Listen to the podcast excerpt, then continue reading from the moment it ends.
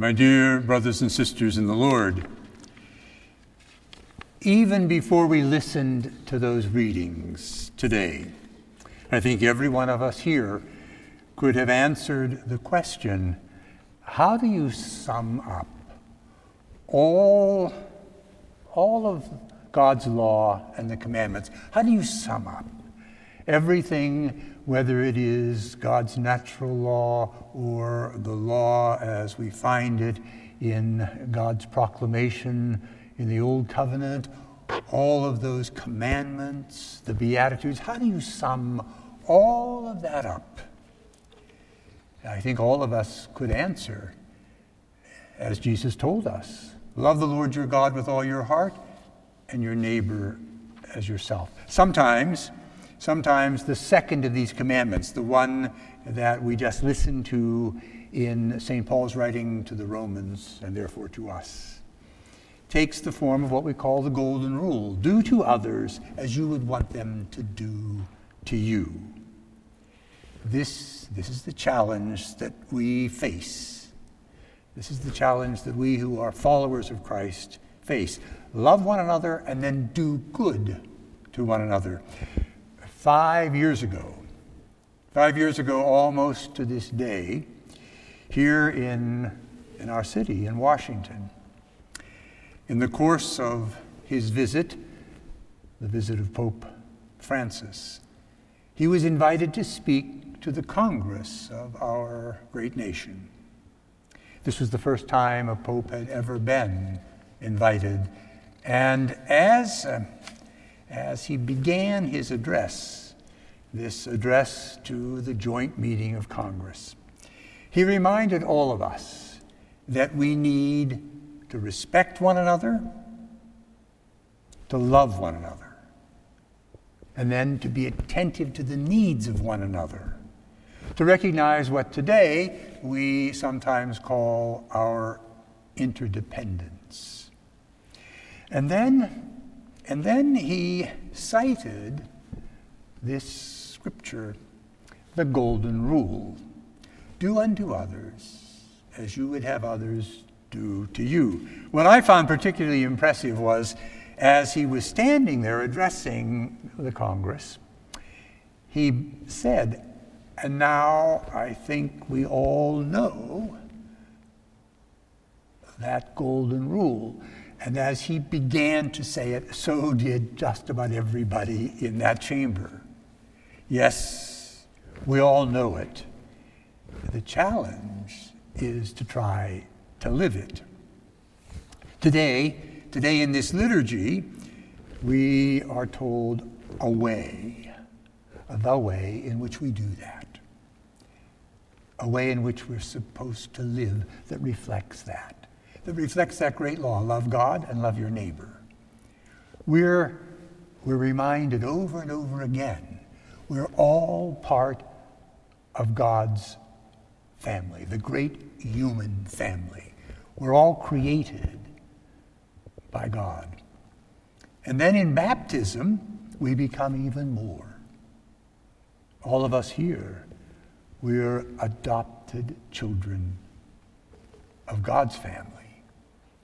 That prayer, the prayer that we just said at the opening of this Mass, tells us that. O God, by whom we are redeemed and receive adoption. Look graciously on your beloved sons and daughters, that those who believe in Christ and walk in his way may receive true freedom. And Jesus explains in the gospel what that challenge means. We're not only to love, we're also to care for one another. And then he goes on to say that care for one another involves care for our spiritual needs, to care for one another's spiritual welfare. It's in this context that Jesus tells us we should be prepared to admonish one another as we all try to put into practice God's law, the law of love of God and love of neighbor. Today, perhaps the best way we do that is by the best way we offer advice, guidance, is by the way we live.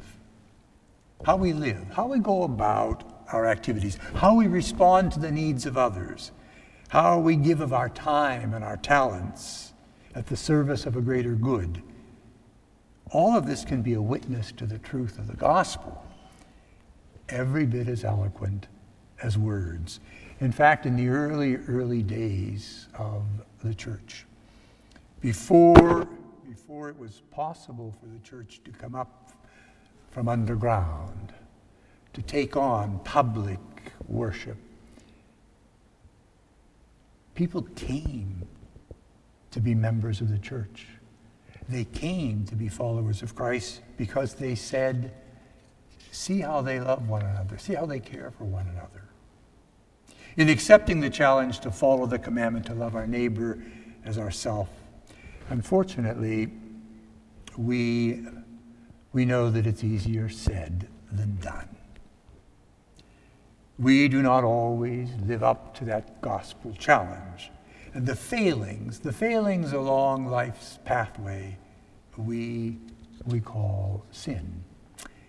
And that sad fact brings us to the second element in the liturgy today God's mercy. We can draw great consolation from knowing that just as challenging is that commandment love one another, do good to one another, so equally embracing, all embracing, is God's mercy when we don't get it right. Pope St. John Paul II expresses the gift of God's mercy in this way. He says that love's second name is mercy. And Jesus, Jesus, the Pope tells us, commands us to be merciful even as God is merciful. Mercy, mercy then should be the quality, the characteristic of all of us. We, we should measure our fidelity to God and the call to love one another by the extent that we're prepared to be willing to forgive. Perhaps we need special attention to that great call today. Today, in our culture, our world, today that faces so many tensions, that admonition of Jesus that we, we should be witnesses, witnesses of what is right and merciful. Jesus even tells us if, if you bring your gifts to the altar and on the way you find that your brother has something against you, go and be reconciled before you bring the gifts. The call, the call to be merciful, just as God is merciful, is a proclamation we all need to hear. Things do not always work out the way we want. Only in children's stories do they all live happily ever after. The fact is that in the moral order, in our relationship to God, in our relationship to one another, we often fail. But we don't have to stop at that point.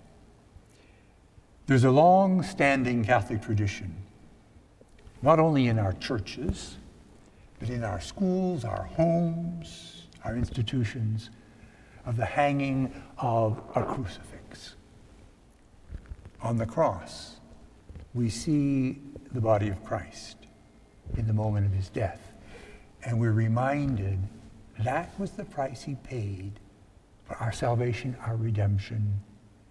That was the cost of the mercy he showed us. And all he asks is that we, we show that same care, that same love, that same mercy one to another.